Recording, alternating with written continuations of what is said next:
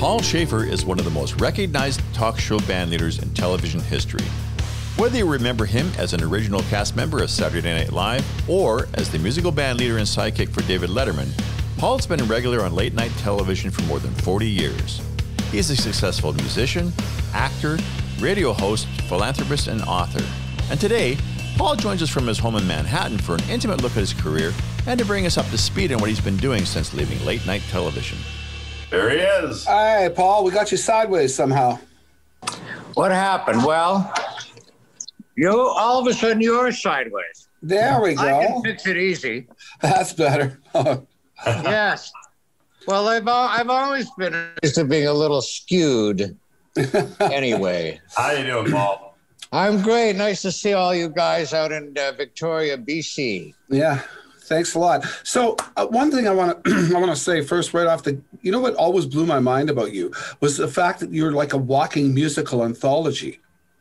Like I used to, I used to subscribe to um, that show you had. What was it called? This Day in Rock or something? Yes, yes, yes. Yeah, and because every day there was like a tidbit of information that would come through my computer from you, and that was way before I ever met you. But and then when I when I met you, and of course I'm from Sault Ste. Marie. You were originally from Thunder Bay, well Fort William, I guess originally. That's correct. Before Yes, Port Arthur and Fort William Exactly. became one town. yes. And so we had, and all of a sudden, not only are you like a walking anthology of everything pop, you also knew all the bands in Sault Ste. Marie. Like, Well, there was a connection to the Soo Yeah. and Thunder Bay. and I, I guess the main connection was uh, a radio announcer and DJ named who in, in- named Dick Peplow. But but by the time he um, got to Thunder Bay, he was known as Dick Wilson. okay, But he proud uh, Soo native. is that right? And yeah, and you know, he was, well, I, the, he was around when I was 16, 17 ish. He, he might know only have been 20 himself, you know, but he was, seemed like a, a huge deal and also promoted shows in town in the, in the hockey arena where they would put plywood down on the ice and erect a stage. yeah. I'm sure you ran into many of those. Oh, many.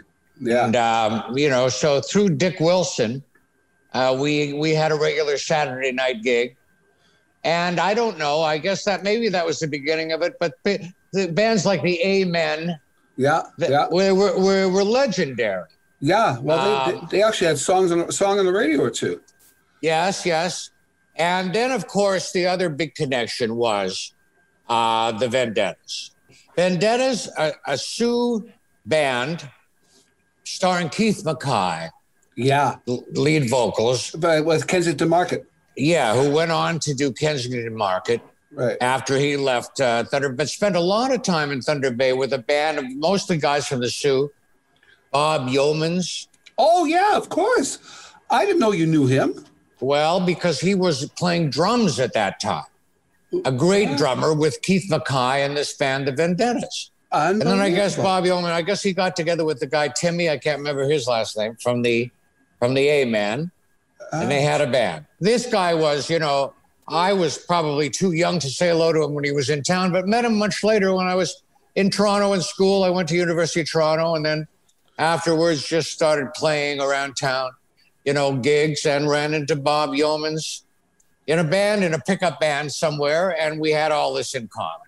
That's, So that's you know the le- the legend grows, but this band, the Vendettas, with another legendary guy, Alex Darou, who was also in Kensington Market on bass, uh, no longer with us, but you know, wise beyond his years, especially when it came to R and uh, the kind of music that I was getting into. These guys turned me on to R and B. Really, we're playing songs like Midnight Hour and and Hold On, I'm Coming when they really hadn't reached the radio. You know, Dick Wilson wasn't playing it on on the radio yet, yeah, but we learned this from the Vendettas. uh, amazing. Well, uh, uh, what's his name? Gene Martynec from the Yeah. Kensington Market went on to have quite a pr- producing career. Yes, and now you know Gene played Godspell for me in Toronto, the Toronto Company, 1972. This is this company that a lot of us guys and, and gals talk about because uh, we're all still friends. But going way back to 72, Martin Short, And uh, Gilda?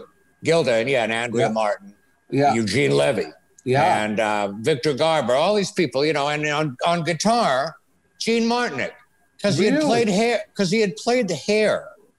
Okay. After Kensington Market was over, he was a guitarist in the hair, of the Broadway show when it played Toronto.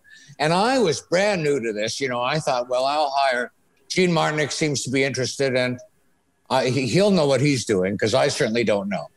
So he he became my guitar player and we, you know, we played together for a year, solid year.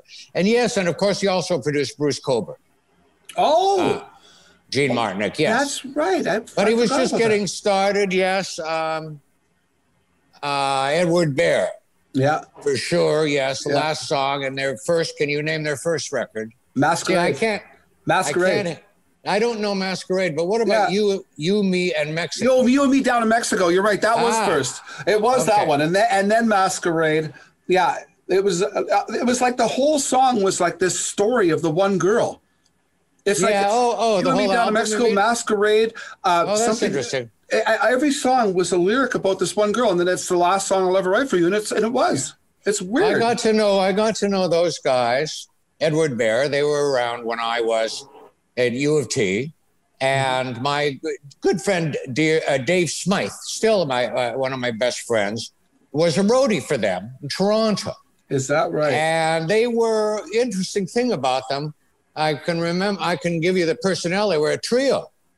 Danny Marks, blues guitarist extraordinaire. You know, Larry mm-hmm. Evoy was the name of the singer drummer right. who wrote the songs, I think, and then Paul Weldon, an architect who played keyboard, Yeah, and and left hand bass.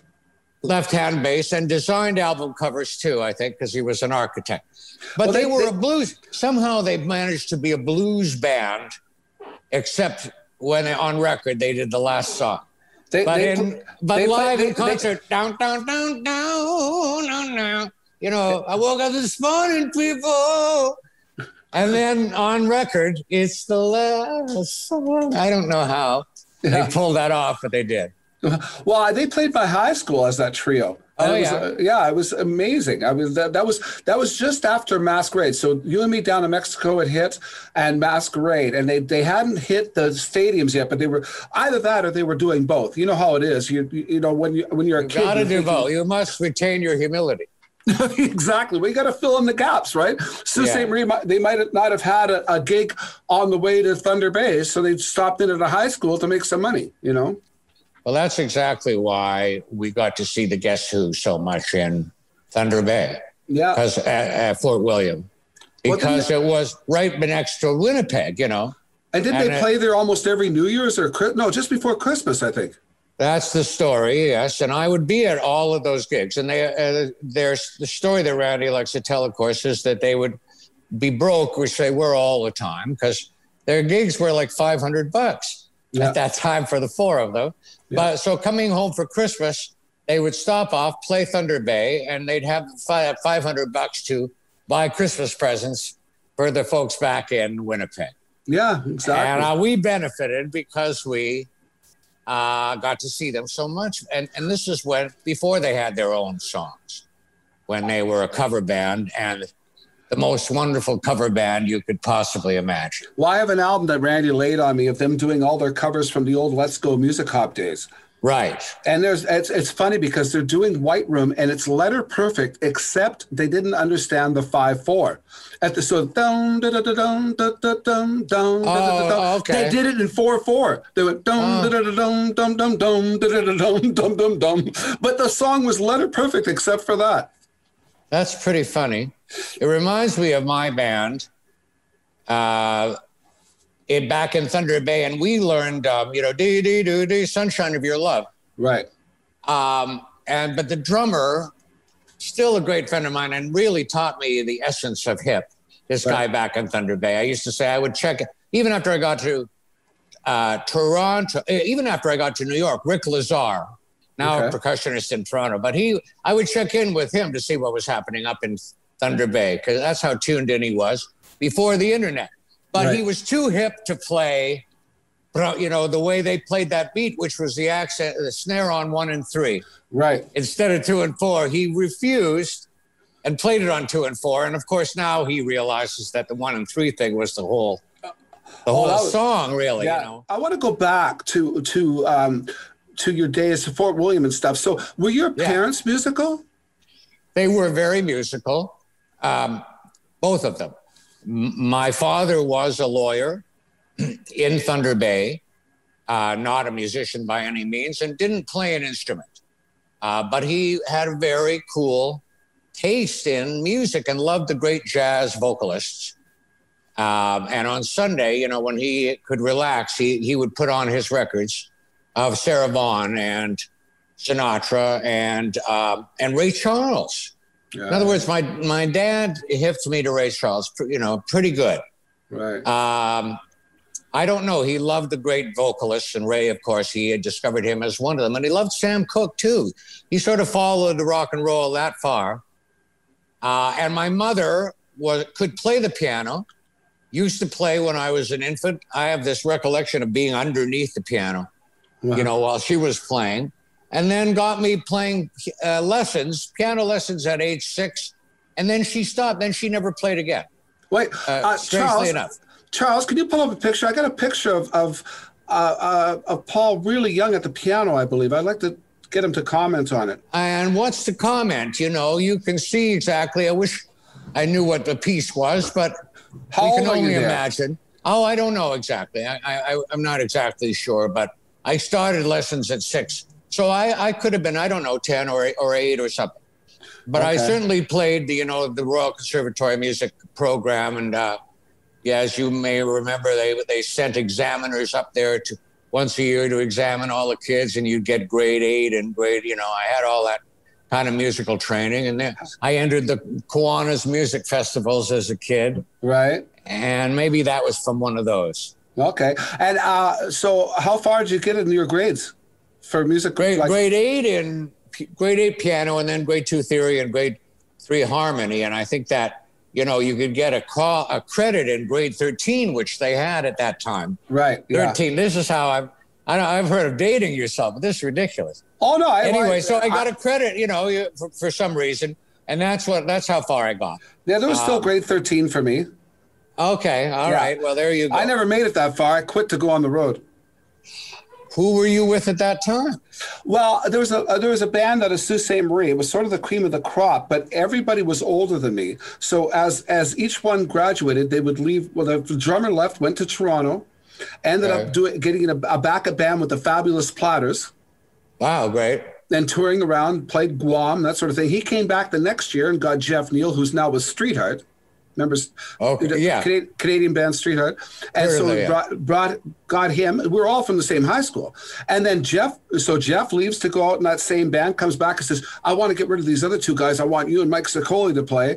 And so we formed this band Shama and went out on the road and that that became my career. That band was so focused on hard work and discipline and it was just wonderful. Wonderful. Yeah, I'm a lucky guy. I'm a lucky guy because And and still doing it. Oh yeah, absolutely. Still yeah. in show business, yes. yeah, and doing talk doing talk about show business. What got you into it? Like, what was the turning point for you from going to conservatory to uh, being like a performer? Yes, well, you know, again, the conservatory was just piano lessons at home with their with the conservatory books, you know, their pro and their examiner and stuff. But well, when I went to U of T, I, I t- took sociology, uh, and and that's what you take when you don't know what the hell you're going to do Right. with your life. And I really didn't. I thought, you know, certainly, uh, you know, my dad uh, wa- was a lawyer, and I, I thought of that. But wow, I didn't. You know, man, he works hard. Um, and then I thought, you know, maybe I would be some kind of professor. So I didn't know, but all I knew was I was exhausted and depressed all the time in in college. First year there, I've learned to say college, you know, down here in the states, but it was the University of Toronto. Right. Uh, I, if I had a nine o'clock class, I'd be back in bed at ten thirty. Oh, I got to go back to you know. I don't didn't know what was wrong until I started playing a little bit on the side uh, with a jazz an avant-garde jazz player named Tisziji Munoz. He was in Toronto at the time, really Great. a New Yorker. Great guitar player. You are you familiar with him? I, I know the name. I, I don't know him as well as Lenny Breau, but I'm, I, I know. Yes, yeah. Well, boy, and I, I through him, I had the pleasure of meeting Lenny Breau at that time and actually jamming with Lenny at one point. But this guy was cosmic like Lenny, and I'm still close to him and still make records and stuff with him. M- Munoz. Uh, when I started playing with him, first I started learning, you know, stuff about the kind of music that he played, avant-garde. First standard kind of started me on jazz standards. I learned how to play all those songs my my dad used to play, you know, by Della Reese and stuff. And then then now let's just go out, basically, you know, and I followed him into those outer musical reaches and I started to cheer up. I didn't have to sleep anymore. Right. And it was so clear. I got to try this. I really got to try music, you know? That was the turning point. You're talking Oh, yeah. about your dad with jazz and stuff like that. And the first thing I flashed on, and when I listen to these albums to this day, I can't get over the quality of the vocal sound, and I don't know how they did it. But Nat King Cole's albums are just Oh. unbelievably good. Mona Lisa men had named you. You're so like the lady with the mystic smile. His vocal sound is so present. You know, Yeah. I don't know what microphones they use. It's just old tube compressors and preamps and all that stuff. That's Tube right. mics. And I, I Oh, still my got God. him in Capitol. I think, you know, he recorded in the Capitol building, I think in LA. Uh, doing acoustic music, though, you know, and that's what they did at that time. Yeah. It sure helps keep things clean and clear. yeah, Once you true. start working with electric guitars, I, as you know, you know, yeah, and the way they play the drums now, yeah, yeah. eh, it's, uh, it's, it involves much more. Oh, t- talk about that. I, I, something I flashed on. Sid McGinnis, when he was in the original D- World's Most Dangerous Band with you on Letterman, Yeah, you know, because he was with you after Hiram Bullock left, correct? that's right. Hiram Bullock. Exactly. Hi- uh, Hiram Bullock was so great too. So Sid McGinnis. Now all of a sudden, when you went over to CBS and you had the CBS orchestra with the horns and all that stuff, he started wearing headphones. Was it was it directly because the band was so big, or what was it? I'll tell you exactly what it was. Um, we went to ear monitors, in ear monitors, when we switched to CBS. Okay, Uh, because it was, you know, they had been invented all, all of a sudden. right. And they were presented to me as a way, what the producers wanted to clean up the stage. You won't have to have wedges. You know, we don't want. Co- so we all resisted it. But once we started using it, using them, we found they were fantastic for so many reasons. One, uh, you don't have to, you know, tr- blast yourself out by trying to get your wedge louder than the, than the next guy's wedge, you know, so you're not hearing his neck. But two, I could have, and the band was bigger, so I couldn't just whisper over to Anton, you know, we're, we're going to do Louie Louie, you know. Now Anton way over there. So I could have a mic, which only was heard by the other musicians. Right. And I could talk into that and and know, and everybody would know, you know, we're going to do Louie Louie, key of A, you know, and Felicia, sometimes a little younger. What's that? You know, Right. just Right. three, just three chords, baby. You know, I'm saying all this in the in the mic, but Sid could not work with his amplifier as a guitarist. He needed access to his amp. He could not because the the ears can cut off your you know your acoustic vibe. Right. He didn't want to have you know. He just needed to be able to turn around if he wants feedback, get right down like Hendrix and you know used to and and do his thing. And he's his compromise was I'll wear eh, eh, Walkman headphones or whatever they were called at that time, iPod headphones, and Right. I'll be able to hear your voice. But I got to work with the band acoustically, and Ah. so so that way he could hear my cues. Okay. So. he, So now, when you were okay, so let's, let's go back to the NBC. So you didn't have in earbuds at those times. How were you getting your cues from the production uh, room? Um, I tried using a, what they call the what it was an IFB, whatever that stands for, to hear the booth, to hear the assistant director. Oh. it was just confusing. I could, I would just take it out, Okay. and I just learned to look at the stage manager, and basically take my cues from from Letterman anyway. right. But you know, they got used to Paul doesn't have an IFB, you know, so I would just say, say you cue me, you cue, me, you know, and then I just worked that way. Because that and it was show, it was way better. Yeah, it was way because you had to be spontaneous. yeah, that show. That, that's the thing. That show was Yeah. unbelievable. And you being such. uh, Like you absorb so much musically. I mean, uh, uh, like I said, you're walking anthology, and now you're in a situation between well, your Saturday Night Live days, Saturday Night Live days on top of it, but then on Letterman, you're getting to play with every one of your heroes. It was a dream come true, and I didn't certainly didn't take it for granted. You know, it was fantastic. I don't know how it happened, but I was ideally positioned. And having done Saturday Night Live, which was uh, certainly an R&B kind of band, kind of more contemporary than you were used to seeing on TV, but still uh, written charts, the five-piece horns.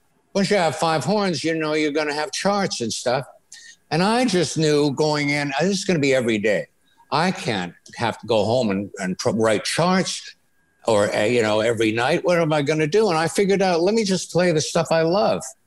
And I blame it a little bit on the Guess Who coming to Fort William, too, because as I say, I, they would knock me out with not a single song of their own, even Shakin' All Over was a cover Right. you know but i didn't care you know and this was sort of my head i just did that i said let's play all you know our midnight hour like keith McKee, all our favorite stuff and then the and, and then the other guys in the band uh, let's play my favorite stuff you know steve jordan happened to be a big beatles fan Right. we so started playing beatles and hiram knew everything Yeah. Crosby, Stills, and Nat. You know, he knew he had so many influences. So also, you know, I, the four-piece band was, of course, my favorite. It was the most flexible. Yeah. And I, just loved- had I- three guys who knew all the songs I knew. I loved the, I loved your theme song on that B three. I mean, I Yeah. the whole the horn thing when it first when you first went to CBS and it was the big horn, it was like it was impressive, but I still miss that intimate B three doing the melody. Yeah, You know? well, you see, I, but I, I was asked to. You got to have a bigger band. Yeah. Yeah. They didn't care how big, you know, how, how I accomplished it. Just want a bigger. This is a bigger show. You can't have an intimate four-piece thing. They they impressed upon me, as opposed to at the beginning when I don't know if you read any of those Late Show Wars books, but I apparently Johnny Carson when when Letterman was first coming on, and Carson controlled the time slot after him. Yeah. He said, you know, well, you can't have the same guests I have.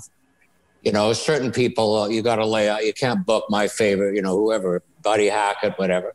Right. Have your own guests, and that led to Letterman getting his own crazy guests, more human interest people, Brother Theodore, and those crazy people he used to have.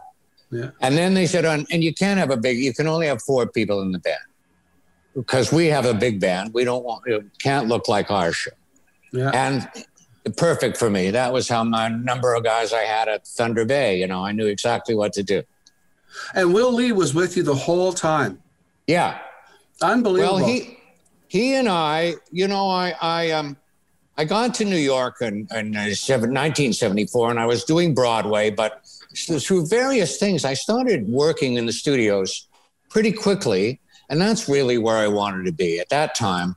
The coolest thing, you know, and we all knew at that time about the, the Muscle Shoals rhythm section and stuff like that, and the studio musician concept of guys who they play everything you know they in the morning they don't even know what they're going to get during the day. And i started i was on my way to becoming that until you know computers and stuff took over. But will was a couple of years ahead of me. He was always at the top. And the first date we played together in the studio a disco date we just hit it off. Mhm. and we were we've been best friends ever since. Didn't you guys a- work on Barry Manilow together too? Yes, exactly. He had been already working for Barry, you know, at the beginning of Barry's days, because and he worked for Bette Midler when Bet, when Barry played for Bette. And then there was a there was a connection. A, a, a producer named Ron Dante, who was Oh, yeah. producing Barry, Yeah. and I met Ron Dante through another t- Don Kirshner, who Okay. uh, was at that time the you know legendary publisher from the. Brill Building days, and then he had his own show. Anyway, one thing led to another, and Barry uh, used me on a couple of records as a second keyboard. It was, you know, terrific. The first real, real big records I think I played on. I saw this. I saw this video. It might have popped up from Will Lee. He might have posted it actually, and it's because I saw uh, Donald Fagen, Aja, and I look and there's Will Lee. I can see him playing bass, and I look over on the left, and you're playing keyboards with with Donald Fagen doing Aja, and and and um, good lord, uh, This- and and that was with um, uh, he was actually doing the drums. Uh, Steve Gadd, yes. Steve Gadd, yeah, I know the great who played the Aja solo. Oh, I well, know. that, this is a thing from Will. Will, uh, year after year, has been the uh, conductor on uh, this charity show uh, called uh, Love Rocks. Now, Okay. for a, for an organization, uh, God's Love We Deliver, they bring food to invalids and people. You know, wonderful charity. A huge rock show at the Beacon, and Will Lee with a big band, and I did it for three years but tr- truthfully, there's so much music, and so you know, I I I, I demoted myself. I did a little hosting and sitting in a little bit the last time. But Will, you know, just three, four solid hours of all these stars, and his band is all star too. Complimented me by having me on one keyboard, but his other keyboard player was great, Jeff Young. Oh, somebody, wait a minute, and decline. Yeah, you got to get a. I, somehow you got to put it on airplane mode. I know. I don't know how to do that. but what was I saying? Will has this super band with Steve Gadd and the great Shawn Pelton, two terrific drummers. Greatest I've ever heard two drummers playing together because that can be a mess. Yeah, it can I'm be. sure you know. You and this one year, it was the kick fake. drums are out of sync, it sounds like hell. But these two guys were listening to each other. They weren't duplicating each other, and it was really terrific. And that Aja was, yeah, was a high point because Gadd played that incredible solo almost note for note. I don't know if you recall, but when we did the Roseland Ballroom with Bachman and Turner, I think when I when I did my segment with you, I was on guitar, but I used to double on an eight string bass, and Fred would play bass, and I'd be playing eight string. It was like Big Bottom all of a sudden, you know. Yes, It was. I see. And, and but that was the thing is that a lot of times I would hold the eighth notes, the dun dun dun stuff, while Fred was able to wander if he wanted to, and literally the soundman could mix or match whatever bass he wanted to use. Yeah, well, you guess I guess you part of what gave him that monstrous sound. Yeah, it You get- now you're giving away all the secrets. I mean, I mean, I'm writing it down. Eight string bass. Of course, you know the the great Phil Spector, yeah, one uh, of your heroes. controversial character, of course, and uh, uh, died uh, in jail. Yeah, But one of his groundbreaking things was that you know the two basses. One he would use one upright yeah. and one electric, Well, and um, and, and sometimes a six string, you know, an octave higher too. I got, I got it. Okay, so you moved to Toronto and you start working in Godspell. This is where you meet the, the people that become the uh, not ready for primetime players, which becomes Saturday Night Live. Yeah, well, a number. And how them- did you get the actual? You now, uh, you got the the band gig. Um, what was his name? Howard Shore was the, the band leader he, for Saturday he Night was Live, the band leader, and he was from. Lighthouse, That's right. He was Yeah. from Lighthouse. the band Lighthouse Uh, for uh, you know Canadian band. Yeah. Now, of course, you know the the crowd that I, uh, uh, Godspell, the, the crowd of, of actors that I met. Uh, Gilda Radner went on to the uh, Saturday Night Live uh, prime time, not ready for primetime players. right. Dan Aykroyd too. He hadn't been in Godspell, but uh, they became uh, the Second City nightclub performers, and and then um, they had uh, which became SCTV, Yeah, that wonderful show. yeah, amazing. Uh, all yeah, And on the same album, I won't take just any girl around. Cause Patsy has the largest breasts in town. yes, Patsy has the largest breasts in town. yeah, uh, all done in Canada with Canadians. Um, and then, uh, but I was in New York. Uh, I had been brought into town by the composer of Godspell, Steve Schwartz, who liked the way I played the stuff in Toronto and got me my first permit to come to the U.S. And I I was playing on Broadway for him in the Magic Show, coincidentally with the Canadian magician Doug Henning. Doug, Uh, who, yeah, this was his Broadway debut, and it was a smash. He was a, musi- a magician, not not like the old-fashioned guy with the top hat and cape, but you know, a hippie guy with a mustache and, yeah, and a jumpsuit, and it was all very 70s. yeah, yeah. Um, and uh, but before I left Toronto, I did one more show. I had I was in theater after I did Godspell. I got some other calls, do some shows, and I met Howard Shore, straight out of Lighthouse, starting to do you know gigs here and there, and and he and I hit it off. And so when he came down to do put the band together for SNL, he called me up. I was already in town doing Doug Henning's show, and I I switched over, and that's how that happened. so I was I was never the band leader or musical director. He was. I was just going to say that. And a lot of people think you were the musical director, but you weren't. Well, I guess was because the- you you were more visible or something, and you had yes. I made myself a little visible. yeah, Uh, and Howard was doing the opposite. He he really didn't want to, uh, you know, be the stereotypical conductor. We were all trying to break these old-fashioned showbiz stereotypes, and he didn't want to be a stereotypical conductor like Benny Goodman out front of the band or something. He was trying everything. Once he even had brought an antique desk, and while we were playing, he'd be sort of sitting at the desk and anything not to be, you know. well, And I was the opposite. And I loved Elton John so much that I I had a pair of glasses just like his right. and used to wear his trademark, which I don't know, you shouldn't really do that, but it worked for me too. And it was just a tribute to Elton. well, but didn't you sometimes actually? you would you'd see those white glasses in a shot sometimes. Didn't you actually have a pair of glasses that were made by the same manufacturer as him? Well, as- yes, again, a long story, but you know, when I started mentioning Don Kirshner, I did a TV pilot and, in fact, a summer series for him. Uh, and that's why I started doing an impression of him that I used to do on Saturday Night Live when I came back to that show. But while in Hollywood doing this crazy sitcom, kind of a monkey's thing, a, a, a show about a band, they said, well, you need some flashy glasses for the musical number at the end. Let's go down, you know, on Sunset where Elton gets his glasses, which, and the place was called Optique Boutique, Okay. the year 1977. And uh, the woman actually said, I've got Elton's next pair. Would you like to see them? Oh, of course. And she brought out those iconic square ones with lenses this thick, you know okay. his his his lenses and i said i'll you know i'll take a pair of those and and it was that simple i'm not proud of it it was his it was his you know i don't know what what you could liken it to but uh, Well, but he was doing Liberace. You know, everybody borrows from everybody, right?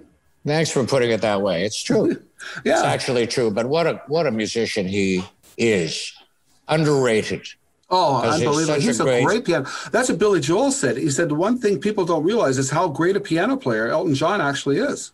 yeah he sure is And he, and he loves to so play. advanced, and he was into gospel, uh, gospel rock and gospel real early. You know, eh, eh, i- i- late '60s, '60 when that when that first record came out may not have been his actual first, but the one with your song. Yeah. I mean, he was playing his ass off in a gospel kind of frame of mind that nobody else was doing.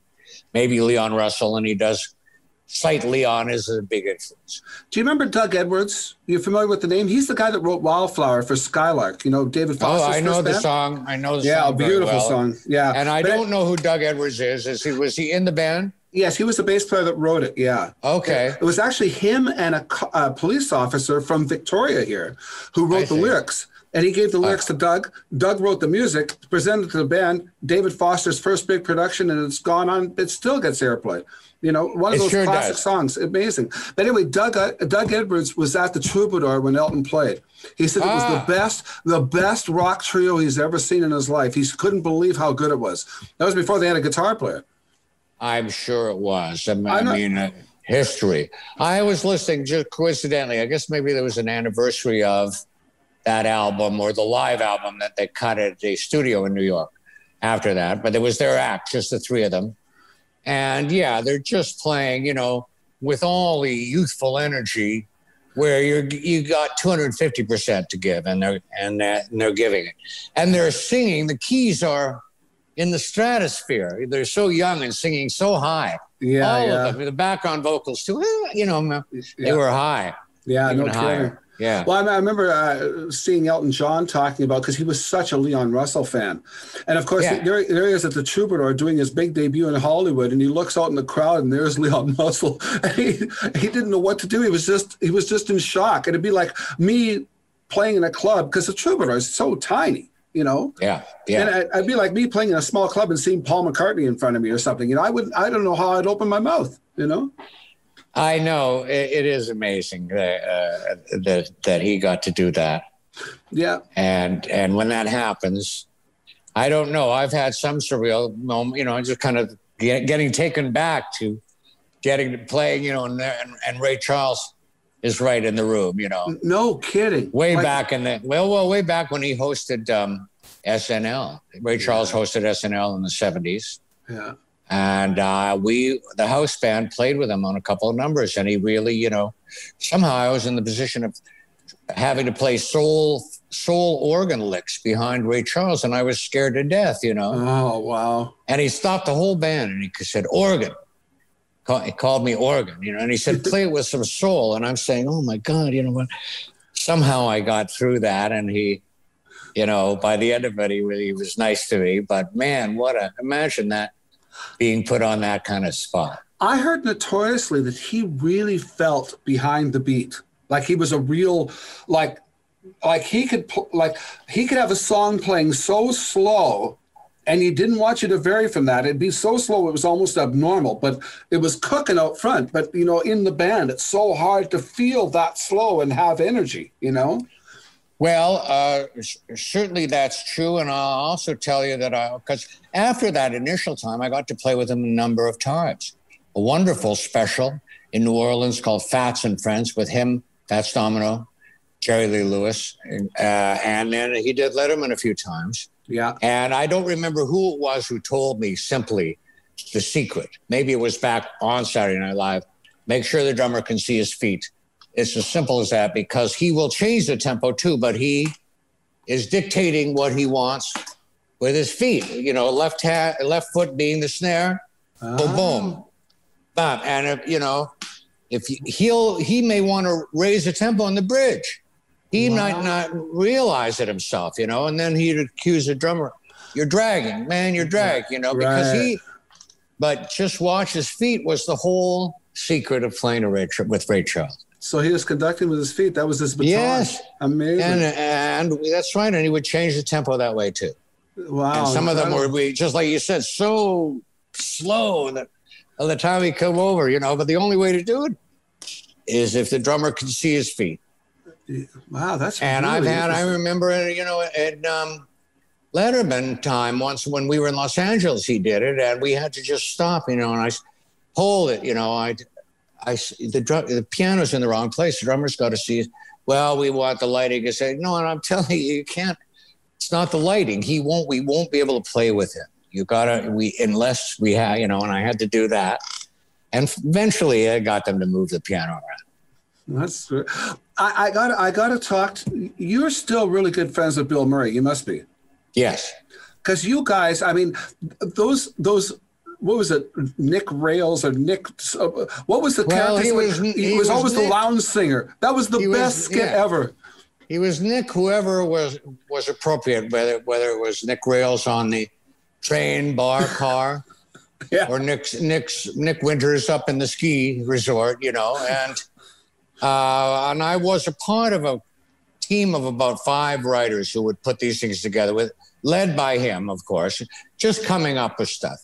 Danny was always um, a guy who worked on the, you know, at the ski lodge who found a dead animal in the uh, in the ski lift, you know, in the motor, and he that was uh, every year that was the same. I mean, every episode. Um, but the main thing was the songs, like if, when he did Star Wars and stuff. Yeah.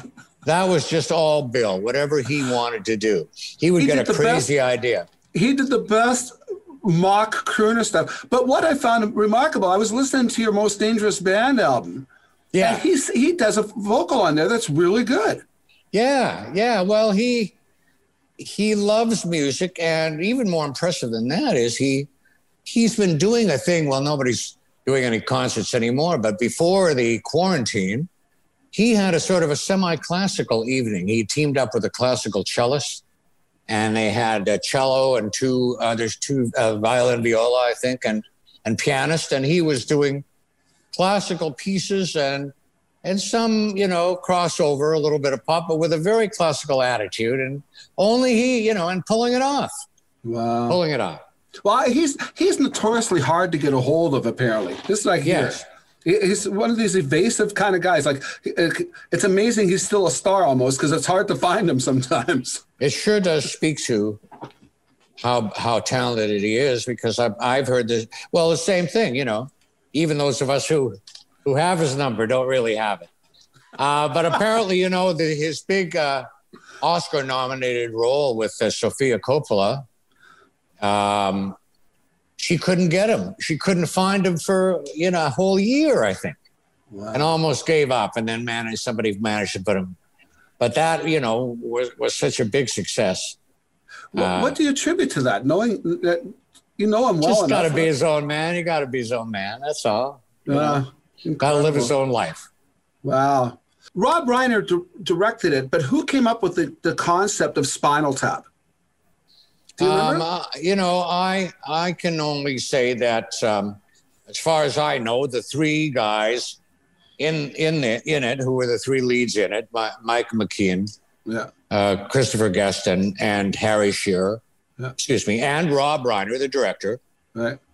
All four of them great pals anyway, Oh, okay. uh, known each other in Hollywood for years. Harry and McKeon were, were in a comedy group that made records called The Credibility Gap. Um, and Chris, uh, you know, one of the funniest guys. I don't know what else to say, but uh, somehow in sitting around, they the four of them developed this thing, and they always used to say, "Rob became the director because he couldn't fit into the spandex pants. Uh, otherwise, he would have been in it." And they all, you know, they were all sort of co-creators of it. And your And your, looks- your part, uh, your Artie Fufkin was just such an iconic part. Yeah, I mean, it, it's obviously based on several people. Exactly. You know, you can't really name one of them, but you can kind of. you know, it was Well, It was, when I said Harry was really the one who got me into it, uh, into the movie. Harry had, uh, was, it was around just after the time when Harry had done one of his one of his stints on SNL, and he he and I became fast friends. He talked him into using me as a promo man, and when I said to him, "Well, so you'll send me my lines," and he said, "Well, you'll be making them up." And sure enough, it was like that. The- There were only scene outlines no script, no lines. Just we knew you had to get from point A to point B, go, you know, and then you'd kind of be saying things, not true improv, because sometimes people would plan the night before what they were going to say. People Almost like- breaking up. yeah, almost like Larry David's show. You know, It was exactly like that, and and you know, it set the mold, I think, for these those kind of shows. Yeah. But yeah, it gives it a weird kind of real feeling uh, to it, and so I was uh, I had to do that too, and come up with backstories. First of all, I had to learn who everybody was, all the names of their characters, which wasn't easy, and then the, the people at the label, Sir Dennis, somebody or other, you know, and Yeah.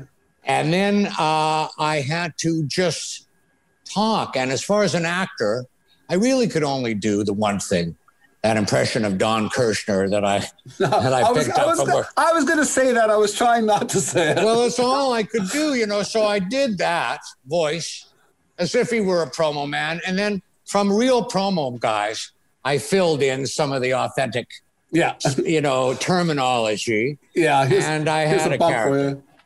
All of that stuff, and that was so big at the time. Yeah, yeah, yeah. Unbelievable. Th- those guys actually did play too. Yes, they did play. Yeah, I'm and Harry Shearer. Harry Shearer, of course, has gone on. to Simpsons has been such a huge hit for him. He's done does so many voices. My gosh. does all the voices that aren't the family members. Yeah, And he spends a lot of time in New Orleans now, uh, Harry, where he has a, a, a place and he's become a sort of a New Orleans musical guru. really. I'm not sure how it happened, but he has more knowledge about the, the, the New Orleans scene all of a sudden than, than almost anybody else. I've been to New Orleans a couple times, and my greatest success on seeing authentic music was always during the day. At night, well, at night, I might as well have been in downtown Vancouver. You know, Uh huh. but because it was the same, you go in and you see these rock bands playing cover material. You weren't seeing what I wanted to see. In the afternoons, that's when you saw the real guys come out. You know, even the street entertainment was amazing. That's right. And it seems like everybody can play a great New Orleans piano there, Yeah. no matter who it is. Well, You know? that's that's that's like that's like the old line in Nashville. It's like you're in a coffee shop and somebody says, and the waitress walks up, "Yeah, can I get you a refill on your coffee? And you want some help with your third verse?" Exactly. Yeah. Everybody's in the music business in Nashville, you know. It was just like that. It sure Yeah. is true. Unbelievable. So okay, so now where's where's the bridge happen between Saturday Night Live and all the thing? And you were doing skits on Saturday Night Live and stuff. You became much more than just a musician on that show. You became part of the troupe.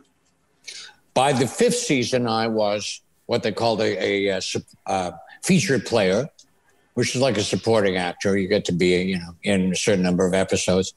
And I don't know. I I certainly wanted to get on camera, and um, I must give it up to the guys in, and gals in Godspell Mm-hmm. back in Toronto in 1972. My first experience of a group of people that were so funny that I said to myself, I want to be more like them. Yeah, They seem to be having more fun than I am. yeah, just so And I don't know, they just, that influence, you know, certainly did just rub off on me. Well, like, and you touched on it. The Godspell thing basically spawned Saturday Night Live and SCTV. And SCTV, I know. like, I think, unbelievable. what I what think a- so too. What co- comedic geniuses? And this guy, um, Stephen Schwartz, who, who, who now, well, I say again, before the quarantine, Wicked was is his show, maybe Oh, the longest running show on Broadway now, I think. Is but that at the oh, time, that's, oh wow, That's him, yeah, but at the time he was 24 or or five, and he came up to Toronto to do those final auditions and just picked all these incredible people and hired me. I was there to accompany a couple of uh, people who were auditioning, and he said, "Yeah, I like that. You know, let me talk to that piano player." And by the end of the day, he had hired me for the show. I don't know how, you know, how Wow. blessing. That's all I can say. A blessing. and, and and Gilda just seemed like everybody's sweetheart. Everybody, Yeah. nobody has a bad thing to say about Gilda Radner. That's right. And nor did she ever do any, a single thing that was anything but sterling and beautiful. She was a lovely friend Yeah. and, and a loyal friend to the end. Did you Yeah. did you get did you get to know Gene Wilder well? I imagine you must have. No, because um, when she started going with Gene, uh, he sort of, um, and maybe for her own good, you know, kind of kind of took her out of the old uh, scene, uh, which uh, may not have been doing her. You know, she was drinking tab and too many tabs, and sometimes pouring vodka in and stuff, and and uh, a lot of us didn't see her for a while. Okay. Um, and I again, I think you know it was what she needed at the time. Yeah. Well, look what happened to Belushi. You know, that was I know. it was it was pretty tragic what was going on. Lu- Luckily, I don't think Aykroyd had had the same sort of internal like what a, a penchant or whatever you call it to, to move in that direction. Belushi was all in all the time. You could just tell. Well, he sure was, and that's you know, su- such a sad ending and too early. But man, those you know the the stars are uh, are certainly all in. We we learned that, and hopefully they learn to take care of themselves too. Well, that brings me to the Blues Brothers. Now, in the Blues Brothers, you you guys started that on Saturday Night Live as a skit, correct? Uh, yeah, yeah. I would say what they got on. First of all, they started. You know, they were both. They had both been in bands in high school.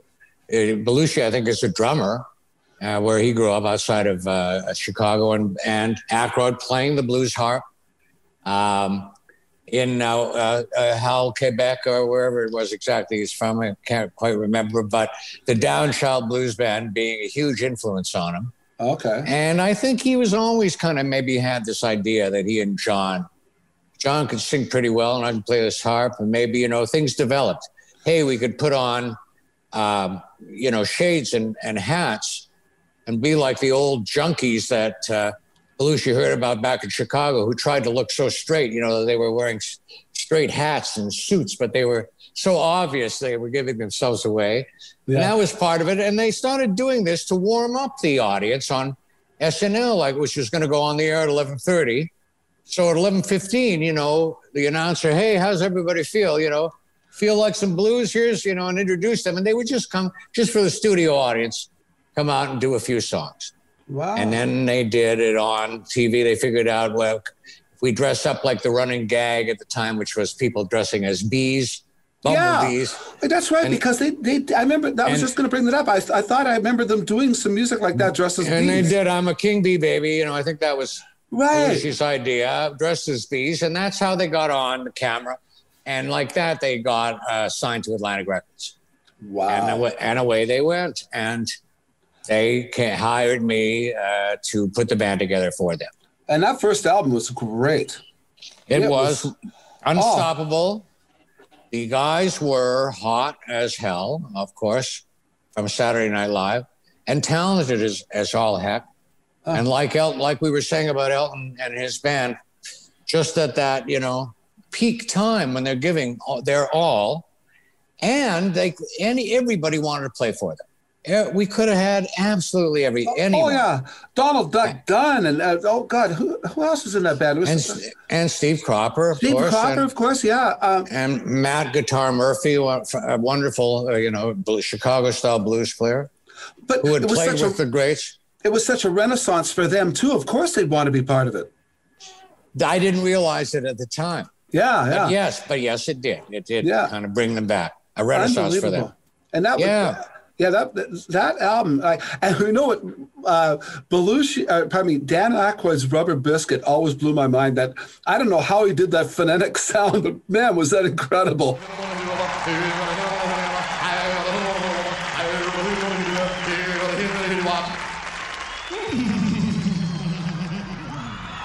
What do you want for nothing? Rubber biscuit?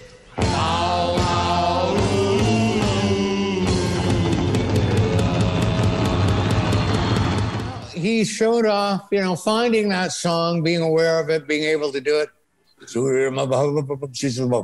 I have to slow it down. do that? You know? Well, I can't do. I can, can't even do it at half, at, at half the speed. A friend of mine, a country artist, a friend of mine is a country artist up here. He does it really, really well. He he oh. nails Oh. it. He actually studied it phonetically. It's almost. He says I had to study it like it was another language. Well, I hope that we were right about. We were doing it phonetically too, Annie, and you know, and I was kind of around too. Is and uh, we some of the phrases we feel started with the syllable Z U L, Zul Zul Zul. So ask ask your friend if there if if, if there's any Zuls. because I think there are. I have to. I haven't talked to him for a while. He moved to Banff, so. Um, Oh, good for I was going to say, um, uh, and, and yeah, and Aykroyd's harp playing was really good. He can play. He- Yeah. yeah, he can play. And yeah, that first album, and this is before there was any such thing as auto tune Yeah, or or digital. You know, Yeah. this was a 24 track tape. yeah. Um, cutting it, cutting between nights.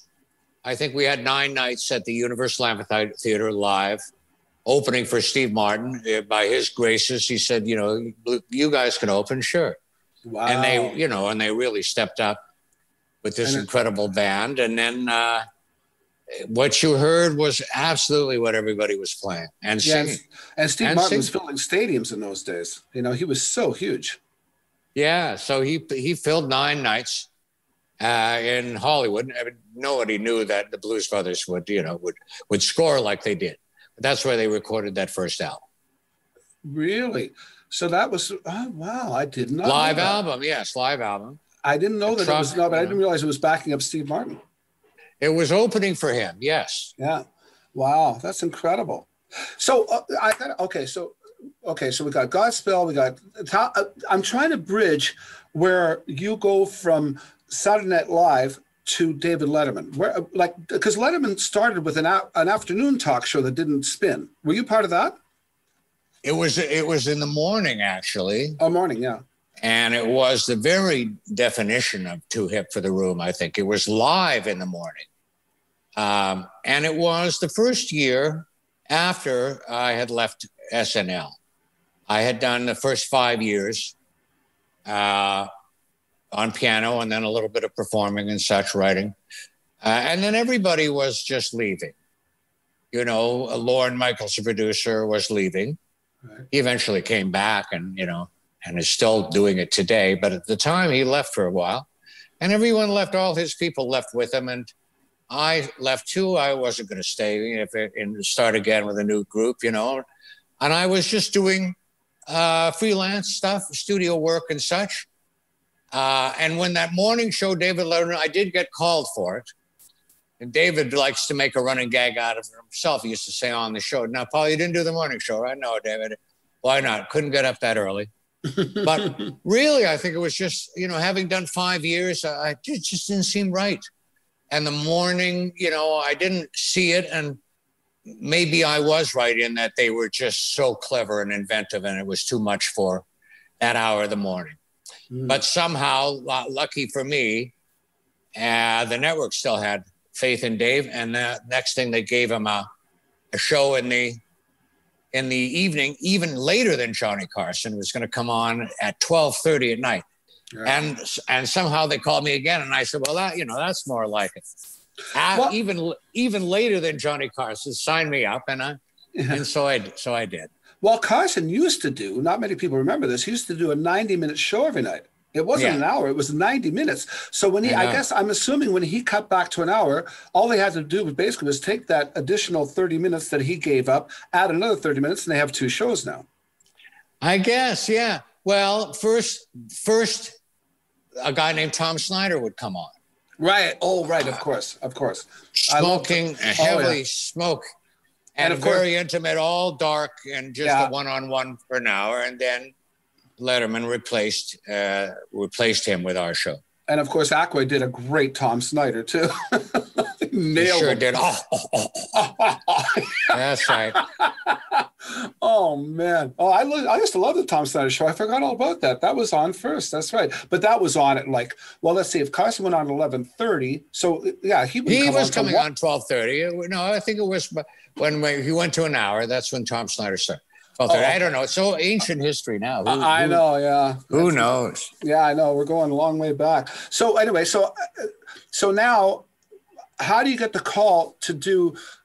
You get the call to do the the band with David. Was that David's choice at that point, or was that uh, Yeah. NBC or? No, David. He he. Uh, you know, in both cases, he he asked them to call me, come in for a meeting. Um, And how did he know about you? uh, he he mentioned that he had seen me on uh, Saturday Night Live, and in, in fact mentioned those Bill Murray lounge singer sketches that he had noticed me in those and stuff. And um, And of course, he, and he loves Bill Murray too. I mean, that's his first sure guest. does. Yeah, that's his first guest on everything. You know. That's right. It was. Yeah. so that's what he said, you know, and he just had an idea that I would be right for it. And he claims he never had anybody else in mind. I don't know if that's true or not. Well, that's that's I got nice. excuse me. excuse me. And, and you guys continue to have a good relationship to this day. Yeah. David and I still speak quite a bit. Did you not write? see. Did you not write the theme for his new show as well? That's right. It was so nice of him. He asked me to write the theme for the show he does on uh, Netflix now. Yeah, which I love. Uh, yes, it's a hell of a show, and um, some of them have been quite incredible because it's all one, sort of like Tom Snyder esque one, except in front of an audience, and then they go out and do things hmm in the field that relate to the interview and stuff. They illustrate stuff and they Well, show you stuff. You, I'm- I remember him talking to Jerry Seinfeld about being Right. jealous about comedians in cars drinking coffee or whatever. okay, that's And right. You, say- you follow. You seem to follow this stuff a little bit. Oh, I'm a comedy groupie. Absolutely. Ah, I see that. So- yeah, that's right. That's right. He did like that. Yeah, so he and and I think what he liked about it, and of course, comedians in cars getting coffee was a very very early, podcasts were just starting where people would do an interview like this where you're talking about life and going on and on. And that was the thing. They would get, he would pick them up in a car and they'd sit around and yak about stuff and make a show out of it. And i remember david saying that was so great because on a tv show you've got your what five minutes for your guest you got to crunch it all in. You got your blue card telling you what to say what to ask. You're not really getting an intimate conversation. And Yeah. so he was trying to figure a way to get to do what Jerry was doing. And that's why the Netflix thing, I'm sure, appealed to him. Absolutely right. Yeah. Well, you know all this stuff. You don't need me to, to yeah, answer this. but You seem to know it all. You do. Quite, quite impressive. no, thanks. I, um, I I don't want to step on your toes, but Eu- Eugene Levy, going back to that, you were guest star in Schitt's Creek too. That's right. Yeah, And I'm I'm told I was the only. The, the shows, uh, you know, they're done now. They've had yeah. seven, seven or eight wonderfully successful episodes. But apparently, I'm the only one who appeared on the show and played myself in the in the whole series. Is that right? Yeah, so that's a sort of an accomplishment, I think. You must have been so proud of Eugene for winning all those Emmys, man. And his son Daniel, Yeah, da- oh, Daniel, what a talent! who runs the show, you know, Yeah. now, just- especially when I, I noticed that he's going to host Saturday Night Live, Daniel Levy. Oh, And good. what a fantastic thing that is. Yeah, And when we think back to when he was born and stuff. yeah, full circle, huh? Yeah, Full that's pretty circle. nice. Very nice. Unbelievable. So okay, so let's let's go post Letterman now.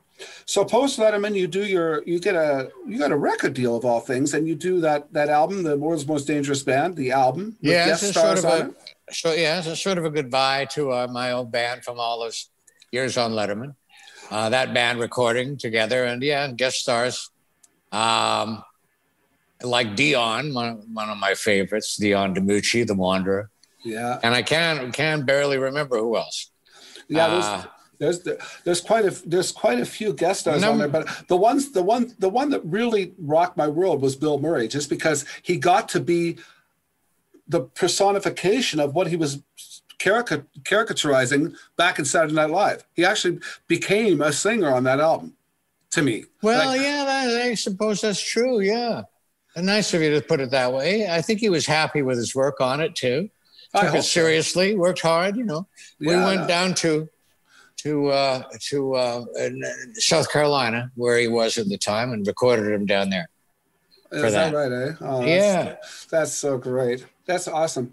So obviously, with what's happening with COVID and all that, life has sort of quieted down quite a bit for the entertainment industry and all that. But what have you been working on during all this time? Well, uh, you know, not too much uh, because there isn't uh, too much going on. Um, I was just getting into a new phase, uh, symphony work. I had done my first symphony show with the um, Michigan, um, the symphony in, uh, I'm blanking now, but it's a, in Michigan, a wonderful orchestra uh, where they have the Gibson factory and the Kellogg's factory. Where is it? Where they have Kellogg's? Oh, Battle Creek. Yeah, no. Oh, you're right. Battle Creek. This is near Battle Creek. Uh, Kellogg's is one of their sponsors. Anyway, a wonderful show where I got to do all my favorite symphonic esque type of pop and R and B. And I was, I had bookings. I was going to play uh, Winnipeg, as a matter of fact. I was talking to the Vancouver Symphony. I had Long Beach going, you know, and I'm very much looking forward to that and hope you know don't know how it's going to happen that you know that there might be symphonic shows because when you've got a full they, they had 70 70 pieces almost 70 pieces up in in michigan that's already you're covid you know you're uh, you're in trouble so i don't know how that's going to happen otherwise i'm getting i'm practicing the piano and trying to stay ready What about, and uh, what about your What about your Paul Shaffer Plus One show? Because I Yes. love that.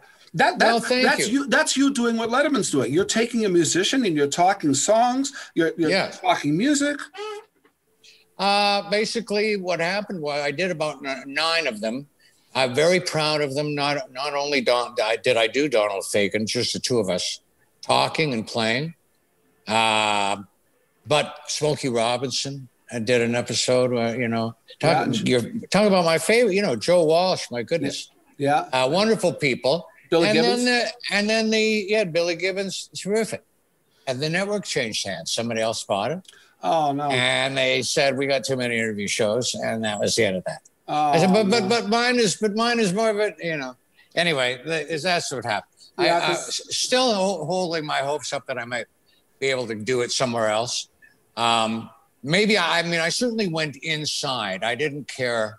You know, I asked very musical questions uh, that I'm glad that you liked, but I could see where you know an average viewer might say, "Well, what what is he talking? He's lost me now." You know. We'll, we'll, we'll, we'll talk off camera. We might have an idea for you. oh, all right, all right. Yeah. Okay.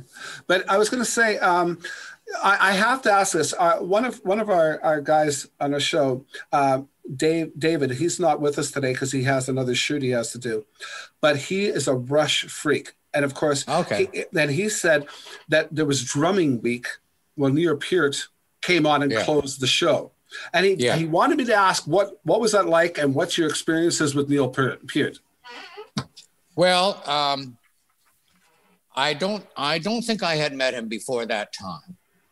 Um, my son, who's now at uh, 22, and uh, he's a fourth year student at uh, UPenn. So proud of him.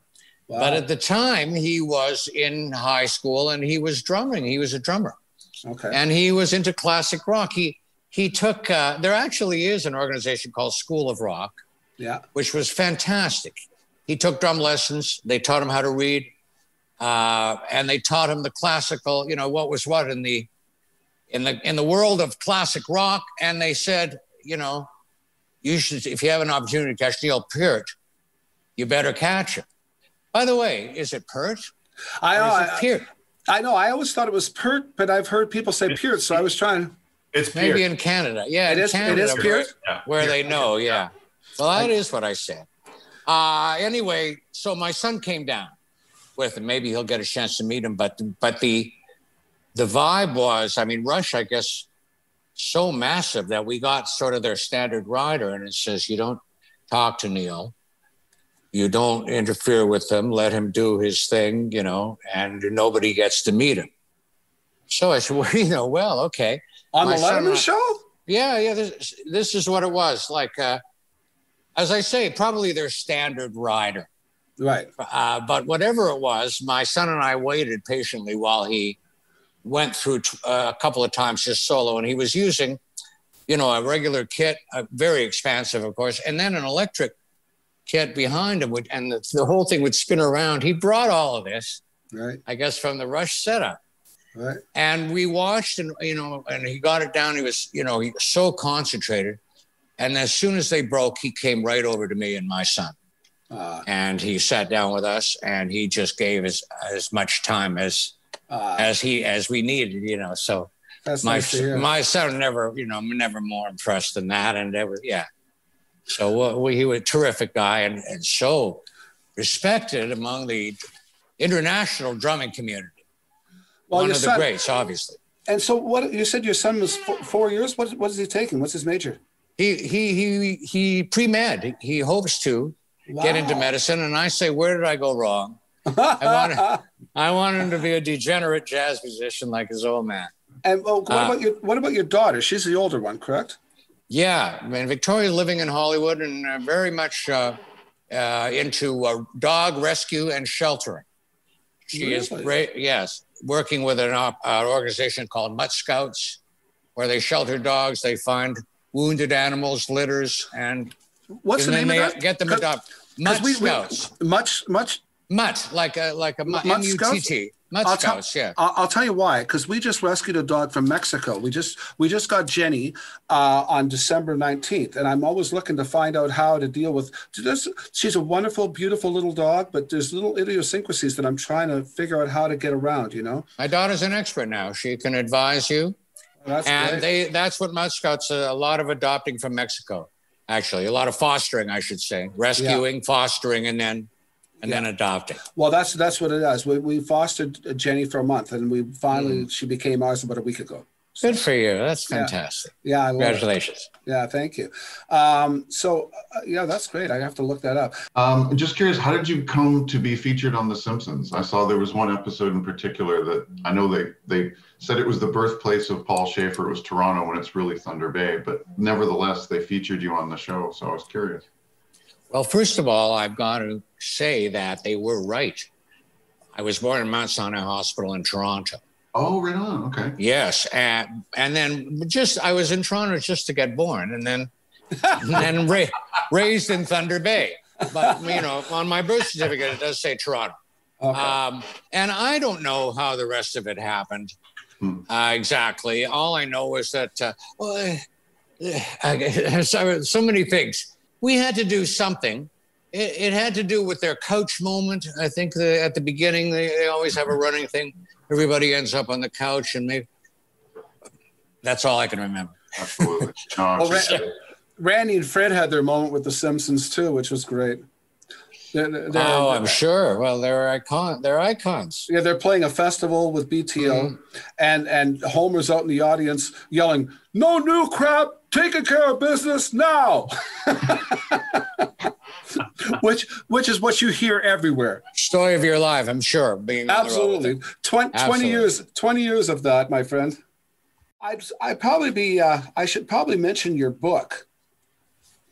Well, that's nice of you. Yeah, This this book we'll be here for the ab- rest of our lives. Yeah, I read it about ten years ago, Yeah.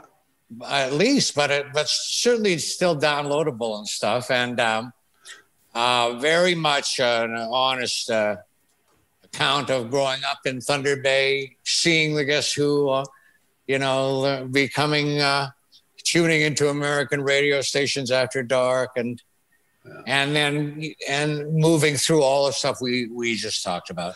How- Well, you don't have to write the you don't have to download the book. We just talked about everything. Well, Paul, thank you very much for your time. I know you have to run. This is absolutely incredible, but um, I'm going to. I, I- I'll write you through Olivia Yes. um, because there's something I want to talk to you about regarding your show. okay. Wonderful. Okay, great. All righty. It was a pleasure being with you and all the guys. Hi, everybody, and bye. Yeah. Thank and you thanks. so much. me- Thank You you, so much, Paul. We'd love to have you back. It's been a fantastic show. Thank Take you. care. Hey, thanks for joining us.